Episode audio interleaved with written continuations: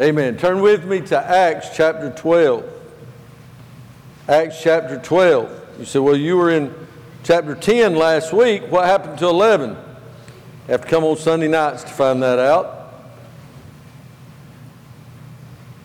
My dear friend, Brother Mark Merritt, Dr. Merritt, preached last Sunday night and did a tremendous job. Great blessing as he expounded on chapter 11 and uh, we're thankful for that. And even though Andrew uh, announced it twice, uh, because I missed it the first time, uh, overcome with the odorous presence that is in the sanctuary today, uh, I will say that tonight will be a little different, but something we do every year. Please, church, and a lot of you know that there's been all kind of stuff. You know, I don't have any use for somebody that just gets on something or stands around just to complain about somebody else, whether they're elected or not. You know what? Tonight at 6 o'clock, we can do something about it. We can pray. Do y'all believe prayer works? Do you believe God instructs the believer to pray? Then be here at 6 o'clock. If you really care about our schools, if you even begin to care about our students and the next generation, and you'll be here at 6 o'clock. We're going to meet here. We're going to come together, pray in unison. We'll give you out some prayer guides, and then we're going to split up. We'll be going to Pinewood. We will be going to Wee Ones. We will be going to the elementary, middle, high school of Evans County. We will even be going over with a group to uh, the uh, Christian Learning Center house and praying there. We want to, we're going to be praying for our students, our teachers, our coaches, our custodians, our lunchroom ladies. We're going to be praying for our bus drivers. We're going to be praying for uh, the superintendent. Uh, we're going to be praying for all that work in the board office. We'll be going, some going there as well. And uh, I just believe that prayer is the greatest thing we can do for them. And uh, so I encourage you to be here for that tonight. Looking at Acts chapter 12, uh, I want you to see today the presence of God over His church. Now, notice the play on words. And I run this by uh, a couple of college age students to see if it made sense. And I got the approval and I said, What do you think that means? And they said, Like senses. I said, That's exactly right. Like hearing and seeing and smelling and touching. The presence of God over His church. Now, I uh, yesterday had lunch at Dairy Queen, and uh, you would have thought it was Sunday night after regular Sunday night service. There was so many Eastside members in there, uh, and we enjoyed our fellowship but uh, I promised one young man a good joke this morning. You ready? You ready for it? Talking about our message today, and in light of our present, um, our present sense of smell in this place this morning. I want to ask you, you ready, McLean? What did the left eye say to the right eye. What did the left eye say to the right eye? Between you and me, something smells. like that? I promised him a joke. He's the only one that really likes my dumb dad jokes, but uh, don't tell him they're dumb because we enjoy them. Well, I'm reminded of several scriptures. One I, I, think of in 1 Peter chapter 3, verse 12. He says, For the eyes of the Lord are on the righteous, and his ears are open to their prayers. But the face of the Lord is against those who do evil. Now, now hear it. The eyes of the Lord are on the righteous. His ears are open to their prayers, but the face of the Lord is against those who do evil. I'm reminded Wednesday nights, I, man, I know I say this all the time, and y'all think I'm just saying it to prop up Wednesday night. I'm going to tell you, we have a great time in Wednesday Bible study and prayer meeting. Matter of fact, Wednesday night, we had a three point sermon, and I didn't preach to any of them. I asked those in attendance to tell me their favorite Bible story. And we heard about the Ethiopian eunuch, we heard about the servant with Elijah, we heard about David and Goliath, and we saw a picture of what God was doing in all of that. And we talked about our favorite, some of our favorite Bible stories. Well, one of my favorite Old Testament Bible stories is in reference to a false God, an idol, an idol by the name of Dagon. When Samson had forfeited his judgeship, when Samson took his eyes off the Lord, and the Lord allowed the Philistines to take his eyes, even though we see a great victory, we see really defeat in his life.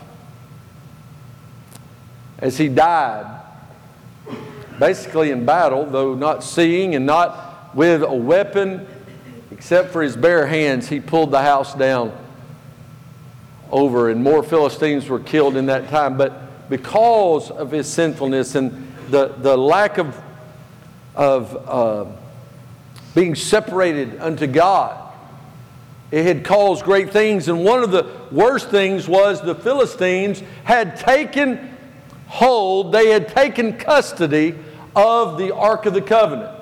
That very special thing that only the high priest could go into, that place where God would meet with man. There between the two cherubs, the two angels, with their wings stretched out, touching one another, and the mercy seat in between it. And inside the Ark of the Covenant, there was a couple of very special things. Tell me something that was in the Ark of the Covenant. The Ten Commandments, what else was in there? Aaron's rod, why, what was special about that stick? It had bloomed, and not just bloomed, there were almonds growing on just a dead stick because of God's providence and God's strength. What else was in there that was so? A bowl of manna to remind them of God's feeding them every single day throughout their wilderness journey. Very special thing. But now the Philistines have it. What a terrible thing. And you know what? It was not just that they took it and they put it away in some closet. They literally brought it in to the temple of an idol called Dagon. And it said in verse 1 of 1 Samuel 5 the Philistines took the ark of God, brought it in from Ebenezer unto Ashdod. And when the Philistines took the ark of God, they brought it into the house of Dagon and set it by him. And when they of Ashdod arose early on the morrow, the next day, Dagon had fallen upon his face to the earth before the ark of the Lord. And they took Dagon and set him in his place again. Now, number one, God had done knocked that false idol off right smack dab on his face. Even an inanimate, useless statue that they worship bowed down to God. What does the Bible tell us? That even the rocks will cry out? Dagon was worshiping our God. But that wasn't enough, so they said, Oh, something must have happened. We had an earthquake. One of those sights excuses that we hear so often today. And so the next day, they had set him back up, and when they came back in, Dagon was fallen to the ground, his face to the ground before the ark of God. His head, both his hands, palms were cut off upon the threshold, and only the stump of Dagon was left to him. Don't that just bless your heart? That our God is the only God. He's a mighty God above all others, and He brings everything to naught. But He will teach you hey, that's a false God. Get it out of your life. You don't get it out of your life, He'll break it. He'll humble you in the face of that. Now, with all that being said, look in Acts chapter 12 as we see the presence, God's sense over our lives. We see that Dagon had no hands to feel, he had no eyes to see, no nose to smell. And in proving that, God just broke it all to pieces. Bible says that God's people, when they are obedient and they serve Him, uh, and their offerings will come up before God as a sweet smelling savor before Him. This morning in Acts chapter 12, look in verse 1. Now remember, we have headed into, ever since about chapter 7 and 8, we have begun to see persecution in the church. Now, about that time, Herod the king stretched forth his hands to vex certain of the church. And he killed James, the brother of John, with a sword.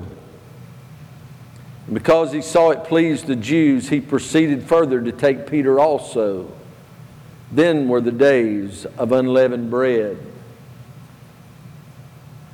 Listen, the Lord is tuned into the persecution and pain that his bride experiences. The fact that his eyes, his ears, and his face are all mentioned in this quotation in Peter and, and, and hearing it now today shows just how intimately God is involved in our daily struggles. God sees, God hears, God smells, God knows where you're at today. Nothing, absolutely nothing that will happen in a believer's life will be a surprise to God. I love that old quote. Do you know God has never been surprised? God's never had a thought. The things that surprise us doesn't surprise God. God doesn't sit around and think, I wonder what's going to happen. Now, this crazy, liberal, verging on heretical thought that somehow, because man has a, a will and, and the freedom to choose things, that God is limited in His sovereignty, that God can't know the future. It's called open theology, and it's straight out of the pits of hell. I'm going to tell you, God knows. Nothing can limit the power of God. Not Dagon, not you, not the American government, not Iraq, not Iran, not South Korea, North Korea, China, Russia, no one and nothing can limit the power of a holy and mighty God. You see, the sovereign hand of God we see throughout this scripture versus the hand of man. It said in verse 12, verse 1, that Herod the king stretched forth his hand to vex certain ones of the church. First of all, notice the Lord sees. The Lord saw an apostle killed, James. Have you ever seen somebody really suffering for the Lord? Have you ever really suffered for the Lord? Sometimes we think, boy, we are really suffering for Jesus now. Because we have a smell in worship? Because that we didn't make quite as much money as we thought we were going to make? Because we've had some sickness or something, I want to tell you something. If you think that somehow you will attain to a certain status because you pray and you tithe and you read your Bible and you even come to prayer meeting, God is not going to allow any suffering in your life. You've got to do something with Paul and Stephen and Peter. This is James. Remember when I talked about these were the first tag team? James and John, the sons of thunder. I love that. But now Herod had killed James. I want to remind you as we look, the Lord sees this apostle and his life given as a martyr. He realized who his forefathers were. Who were his forefathers? How about Isaiah? Isaiah live a long life and die in his sleep? You remember how Isaiah died? It was a magic trick gone wrong. And I say that kind of tongue in cheek. They cut him in half. What happened to the other prophets for the most part in the Old Testament? What happened to the school of the prophets? They killed them. What happened to John the Baptist? Do y'all remember? I read that this week in my daily reading. Y'all remember that? It's heartbreaking. Now, it was a soap opera. It was a soap opera. It was, it was Dynasty before the 1980s. So you have a king, and he's got a brother. He likes his brother's wife. His brother's wife likes him. So his brother's wife puts away his brother and he marries his brother's wife. He marries his sister in law. Y'all with me? Sounds like some stuff we watch today, doesn't it? Shouldn't. Stuff we're completely and adamantly against. But that's what happened. Well, you know what John the Baptist did? He ran, ran and hid. No. No, you know what John the Baptist did? He said, That's wrong. That's wrong. That's not right. It's immoral. It's against God's word. It's against God's code. It's immoral. It's unethical. You don't do that. They didn't want to hear it because the flesh was raging. They didn't want to hear it. And so it came time that his new wife's daughter had a birthday. Y'all know the story said, when you go in to the king, he'll give you whatever you want because it's your birthday. And just like so many other mothers of the Bible, like James and John's mother at one time, they wanted what they wanted. Said, when he asks you, tell him you want John the Baptist's head. And even though it made Herod so mad what he had done, he really didn't want to put his hand to John the Baptist, but he did. And they brought his head in on a plate and gave it. That's who James had as a forefather. But just in weeks, months, maybe a couple of years before this, if he had not been around, he knew people who were. As Stephen became the first martyr of the church age. There'll be people who give their lives literally. Shouldn't we give our lives figuratively? James, the brother of John, had been killed by the hand of Herod, but it cannot compare. Because what does it say to be absent from the body as a believer is? So, is there soul sleep or is there not soul sleep? No. We're immediately automatically, because of the blood of Jesus, translated into the very presence of God. We don't live in paradise. We don't get wings. Now, they may pin some on your white robe or something, but you're not going to have them Red Bull kind. You're not going to be an angel. Jesus didn't die for the angels, He died for you, the church. It is beneath us and I don't mean that in an arrogant way, but we are the bride of Christ. And when we leave this earth, we go to be in the very presence of the Son. We see the apostle, the Lord sees him. The Lord sees his friendship. He was a friend of Jesus, was he not? How do we know that? Well, there's a couple very poignant, very powerful stories that James is mentioned in. Was, you know, one of the time where Jesus, you know, he's baptized and his ministry really started, and a great miracle that didn't involve turning, you know, water into wine or some kind of material, you know, food or something like that. It wasn't a body healing. Great spiritual miracle that happened on a mount the Transfiguration. Guess who was up there with Jesus, Peter, and John? James was. Guess who went into the garden the night Jesus was arrested? Peter, James, and John. What a friendship! But I want to tell you something. You remember that song? Were you singing church? What a friend we have in Jesus.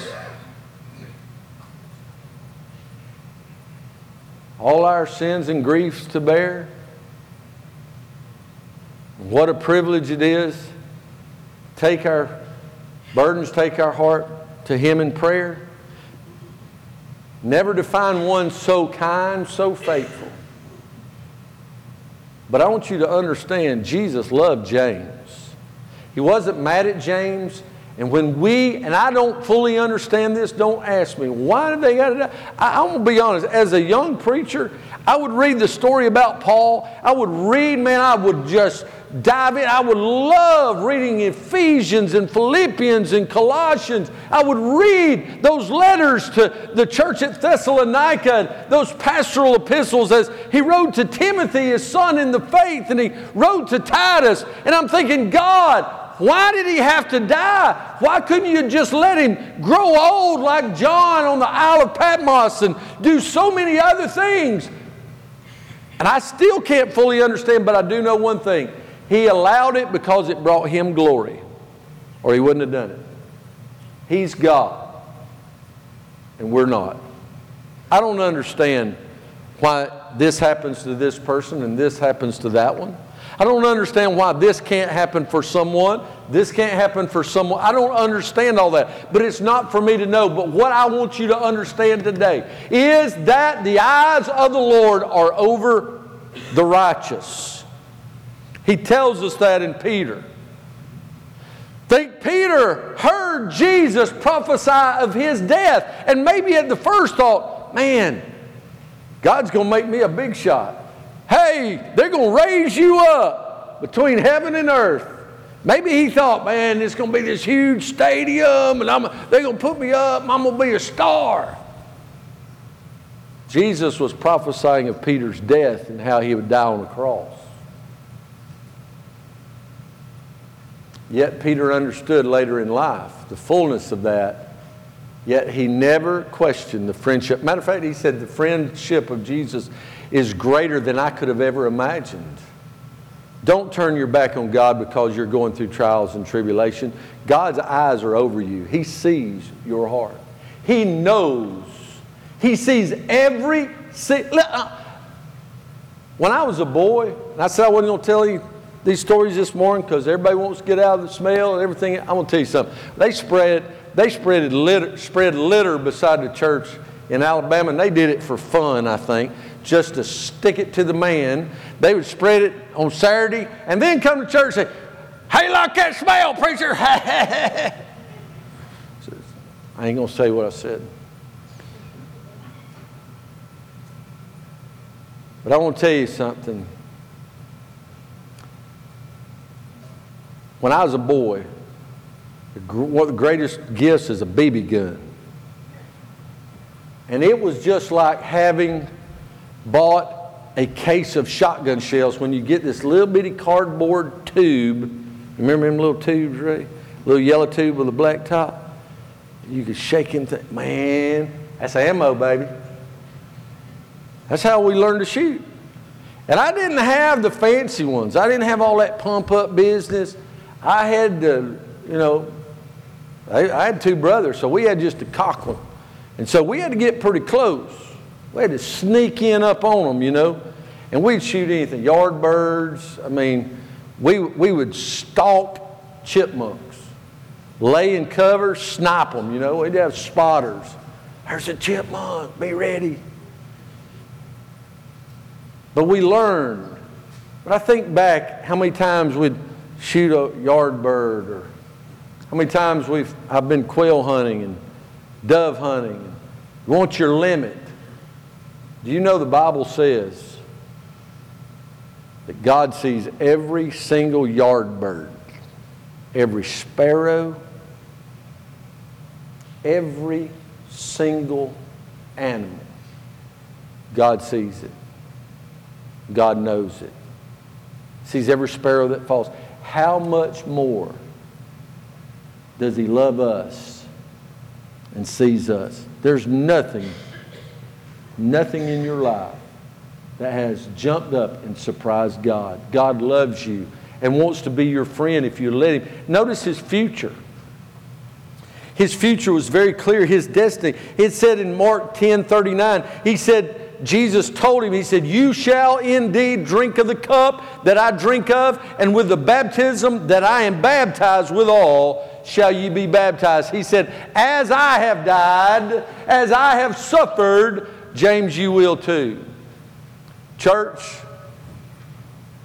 we could draw a crowd if we promise prosperity. Hey, you're going to make a lot of money. I get up here and give you the best Tony Robbins speech I can give you and, and, and build, your, build you up with your ego, build your attitudes up and, and tell you you are a success, you're great at everything, you can be anything you want. We could pack them out.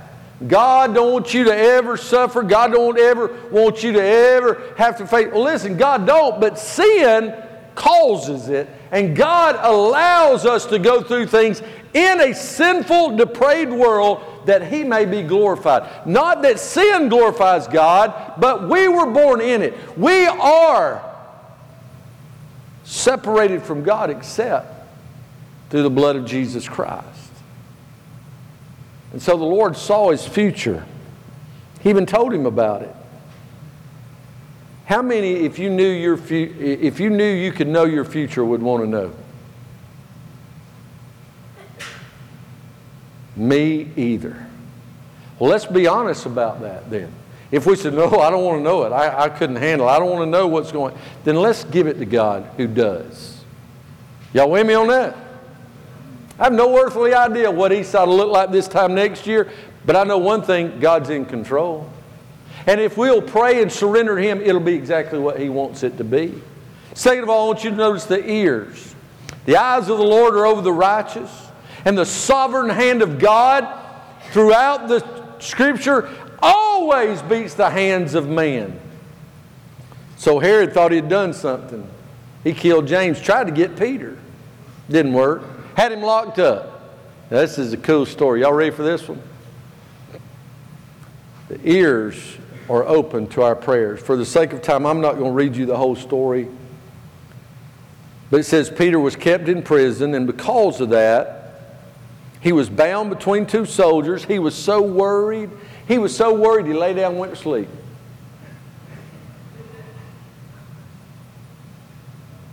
Isn't it amazing? No matter what we're going through, when we give it to God, the sweetest rest will come. It just will.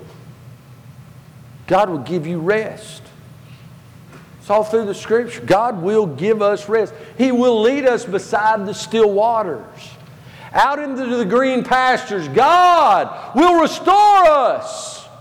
He will cause us to mount up with wings as eagles. Listen, the Lord's ears hear the prayers. And so Peter lays down, he's asleep. He's really worried. He's got two soldiers chained on both sides. But at the same time, there were those who were broken. the church of the Lord was broken. And they didn't even understand what God was doing at the time. They came together and they began to pray. Oh, they sought God. And they prayed, Dear God, we pray you would turn Peter loose. Do a miracle in Peter's life. Lord, break every chain. Tear down the strongholds. Oh God, we need the man of God. God, take care of Peter. And the angel came to Peter. Peter was so sound asleep, it said that he smote him on the side. It sounds like the way me and my brothers would do things. We'd be laying there and mama said, Go get your brother up. We got to go. Get up. Mama said, We got to go. Peter's laying there. An angel didn't walk up and say, Peter, Peter, sweet Peter, Peter, Peter. Didn't tickle him. Said he smote him on the side. Peter, get up. God's got to work. God is delivering you. Every chain had been broken. It said, well, it didn't even break, it just fell off. It just fell off. He said, Gird yourself, put on your shoes, come on, boy. He did it. He cast his garment about him. He followed. They went out. Said, and he followed the angel. Wist not that it was true which was done by the angel, but thought he saw a vision. He is living it and thought he was dreaming. That's how big God is. You remember when God's done some great work in your life, you thought, this can't be so. I, I must be dreaming. No, God, you pinch yourself. Sometimes God will pinch you. I remember being there and my mom would be smiling. And she, you know, we wasn't acting right. Would just reach up under that arm. Nobody could see. She'd get her pound of flesh about like the angel got with Peter and smote us on the side. And boy, that right there, we'd go to yelping like a dog that just got beat. And everybody looked, Mom was like, What's wrong with you? yeah, don't act like you're innocent mother. Daddy wasn't the only one that got onto us. He smote him, and, and he thought he saw a vision, but he didn't, and God brought him about. And so he, he goes down, and they're all together praying the Mary, the mother of John, whose surname was Mark, where many were gathered praying, and Peter knocked on the door. And a young girl by the name of Rhoda came to the door. They're all praying. Oh God. I mean, they're into it. Ah, Lord, I pray. And I'm not mocking. Listen, they're seriously praying. And they're so serious praying, they send one of the kids, hey, Go see who that's at the door. We got busy. We, we, we got things we got to be busy about, and we're praying. Go check on it. So Rhoda goes up. Yes. Hey, I'm Peter. Tell him I'm here. Okay, hold on a minute. Hey, guy at the door says he's Peter. They mock her. You've lost your mind. You're making up tales. Kids today, they won't tell the truth. They always. She was the only one right with God. She goes back. Peter said, Go tell them. She goes back, and finally, they realize it's Peter. It really is Peter. God had set him free. I want you to understand the Lord hears our prayers, even when we don't even believe it. When we're like, oh, all we can do is pray. That sounds so weak and pitiful. All we can do is pray. We pray like it's a spare tire, but you know a spare tire can get you to the station. Y'all with me? And it may be the last resort, but understand something, it's the only resort. You can try everything else in the book. Raising kids, you can read Dr. Spock and Dr. Oz, and you can read this one and that one. You can watch all the TV shows, and you can study all the cultural nuances and what you're going to do. But I want to tell you, it comes down to you, your children, and the Lord, if you allow Him to. Your mama can help, your daddy can help, your brothers.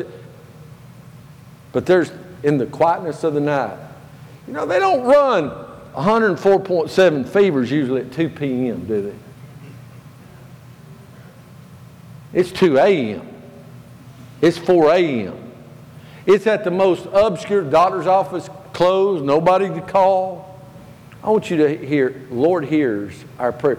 The human action, the Lord hears a prayerful church. It said here in verse 5, it said that they were praying earnestly Prayer was made without ceasing. Listen, He hears us through our tears, the brokenness of our hearts, through our imperfections. They didn't even really truly have the faith to understand what God was doing. That, that verse still is, is resonating in my mind for last couple of weeks where God says, I can do it if you believe. And he said, I believe. Help my unbelief. You help your unbelief, you just said you believed.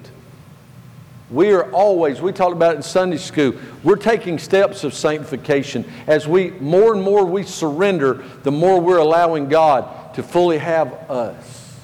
Now you can be completely surrendered, but God is still growing. You are not yet where you're supposed to be. At the pinnacle of your growth. You know the reason I know that? You're still breathing.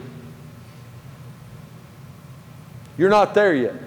I don't care how old you are, you don't know it all. I know you think you do because you've told everybody, but you don't. You don't know it all. Peter said, uh, Paul said, I was, I was the man. Man, I was educated. I was law certified. I was the man. But I count it all as loss for the excellency the knowledge of Jesus Christ. And may I also add, he said, I've not yet apprehended. I'm not there yet. Not there yet. Paul was the same way. Through our imperfections, he said in verse 15, You're mad, Rhoda. You have lost your mind. But she constantly affirmed that it was even so. The world's going to say, Y'all don't know what you're talking about. Keep sticking with the truth.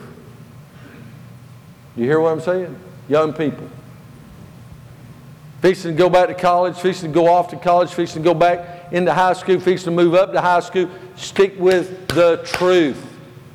The truth will set you free. Not friends, not more money. All that stuff can bind you up, but the truth of Jesus Christ is what will set you free. The only one free in that room was Peter outside and Rhoda inside. And Rhoda kept going back. He, it's Peter, I'm telling you. Now think about it. She's a damsel, so she's a young lady. And this is practical. This is one of those aha teaching moments. Young people, there's going to be time. I'm going to come down here because this, this is down here on all of our level. There are times in our life, though you're younger, though you're way less experienced, you are going to have the right answer, and those who are above you are not. You're going to have the right answer. But how you respond will show your level of maturity and your spiritual walk. Rhoda was not ugly. Rhoda was not disrespectful. It, she, it says she affirmed constantly.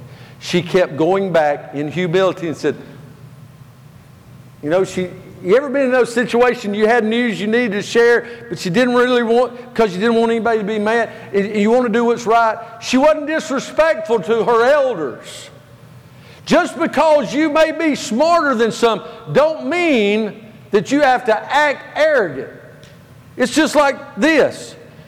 We say, well, I've got a right. Just because you can do something don't mean you ought to. That's the truth. We were talking the other night. I've actually been in places in Texas and other places, and there's some in Arizona and other that there is no speed limit on, on some of those roads. It's drive at your own risk. I've been on the Autobahn. Didn't get to drive on it, but I rode for four or five hours on it. Love, bucket list, go back, drive. My choice of vehicles. But that's one of those, just because I can, doesn't necessarily mean I should. It's kind of like a motorcycle with me. People say, You don't have a bike? No. Why? I can? Shouldn't. No. The whole point is, through our imperfections, we may have the right answer, but it's how we respond. But notice the heavenly reaction a heavenly, powerful angel set him free and showed the truth. No explanation, none needed. But then the face of the Lord is against them that do evil. This is strong now. Y'all ready for this? As soon as it was day, there was no small stir among the soldiers. What had become of Peter? And Herod sought for him, found him not, examined the keepers, commanded that they should be put to death.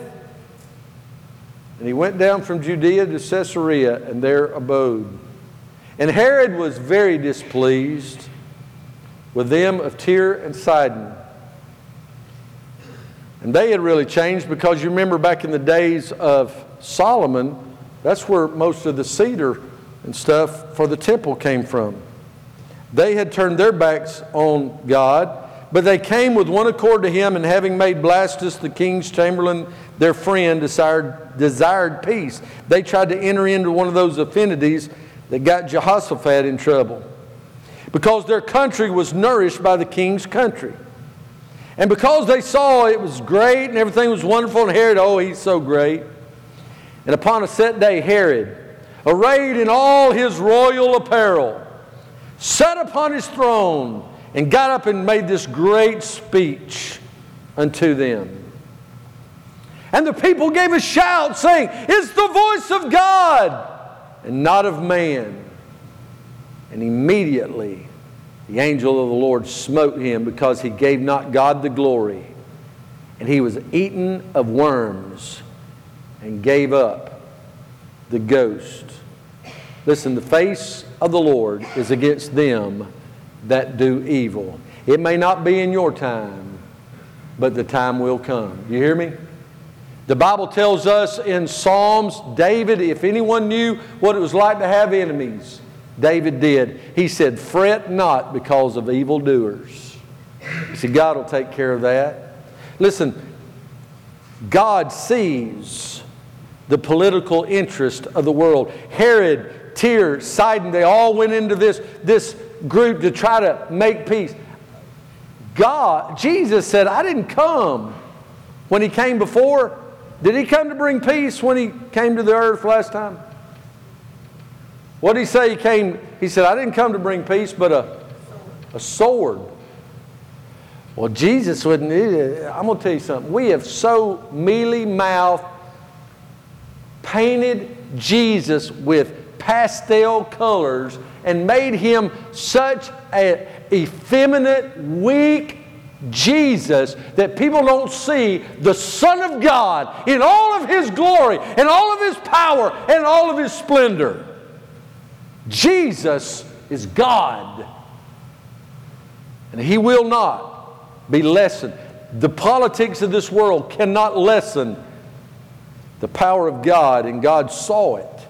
God sees what's going on in this world the prideful influences that he tells us about here. All the royal apparel, and all the thrones, and all the jewelry, and all, oh, look what's going on. The pomp and the circumstance. Prideful influences get in the church, it'll wreck us, church. When we're more worried about politics of the world than the politics of God's church. Say, I don't think we ought to worry about politics at all. No, don't throw the baby out with the bathwater. Because listen, you say, well, politics is all about who you know. Well, that's the way you're going to get to heaven. Am I right? Tell me if I'm wrong. You're going to get to heaven by because of who you know. It's not because you know Brother Matt. It's not because you know Brother Ray or Brother Mike. It's going to be because you know Jesus as your Lord and Savior, and He knows you.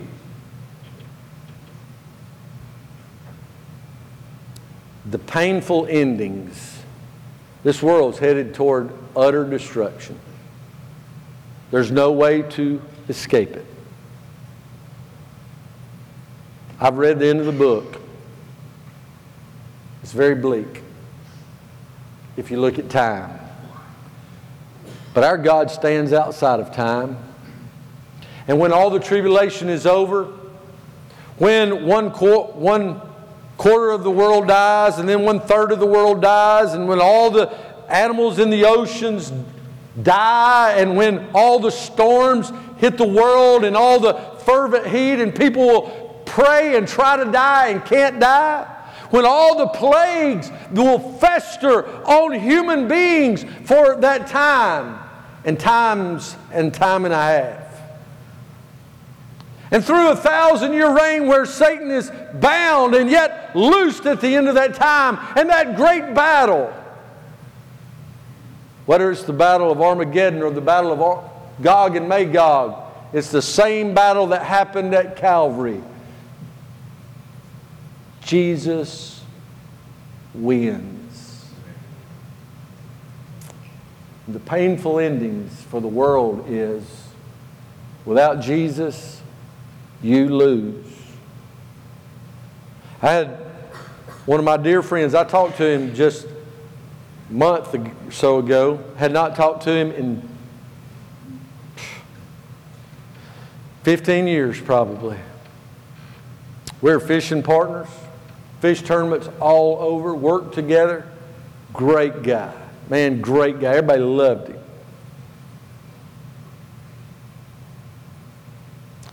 But he was a Jehovah Witness. Didn't believe in Jesus as God. Believed in Jesus as a prophet, as a good man, a good teacher. A man to follow in morality, but not one to bend your knee, bow your head, and confess as Lord and Savior. And for four years we worked together. We fished together. Never, I prayed, I prayed, I prayed. God said, keep your mouth shut. Kept my mouth shut. And after about four years, one day we were on the boat, fishing our favorite lake we like to fish at. And I said something about the truth. And he said, What truth? And God says, Speak. I literally, I, I mean, it was just as vivid as I'm staying here today. I was on the back of the boat. I like the back of the boat. Let somebody else work the trolling motor. I can get more fishing done. And I'm standing back there. He's on the front. He says something about truth. I said, Let me tell you about the truth. He said, Your truth. I said, No, no, no, no, no, no, no. The truth. And I began to share Jesus with him.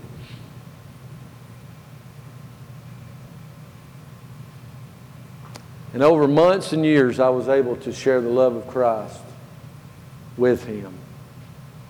Listen, people without the truth of Jesus Christ are going to have a very painful ending. And so I want you to remember, in closing, I want you to see this. The Lord sees your suffering, He sees it. James' hurt did not sneak up on him. Never think that no one cares. Jesus cares. Jesus sees. The Lord hears our prayers. Are we seeking God's will for our life? Are we too worried about trying to plan our next trip, our next this, our next that? We're scheme about anything and everything, but are we seeking God's will? We're planning the whole school year out for our kids. Our kids are planning the whole school year out for themselves. But are we seeking God's will for them? And then the face of God is against evil. Whose side are we on? Whose side are you on? They come to the instruments, God sees. God's hand knows and controls and has a hold. He's not lost control. The Lord hears our heart. You know, Romans 8 tells us that even when we don't have the right words, God hears us. He, the Spirit groans for us when we don't even know how to pray. God's sense is greater than the things of the world. The things that we may see, look, Peter, his own senses betrayed him. He was alive and free and thought he was in a vision. Those that had prayed, Rhoda says he's out there. They said, No, there's no way. Their senses betrayed them. Sometimes our senses can betray us. God's never will. God sees. God hears. God knows, and His face is against that which is evil. I want to ask you today are you allowing God to have full control of your life? Are you willing to come and turn your senses over to God? Say, God, hear my prayer. Lord, see me where I fall. He sees. Give him your life. Give him your life as Lord and Savior. Come and ask him to forgive you and cleanse you, repenting of your sins. Come in believer's baptism. Come say, God, I need a fresh filling. I'm a believer, but Lord, I need to be filled with your Spirit. I need, Lord, your touch. Lord, make it clear to me what I need to do for you. May I be open to hear your answer. Stand and come. Come to Jesus right now. Without hesitation.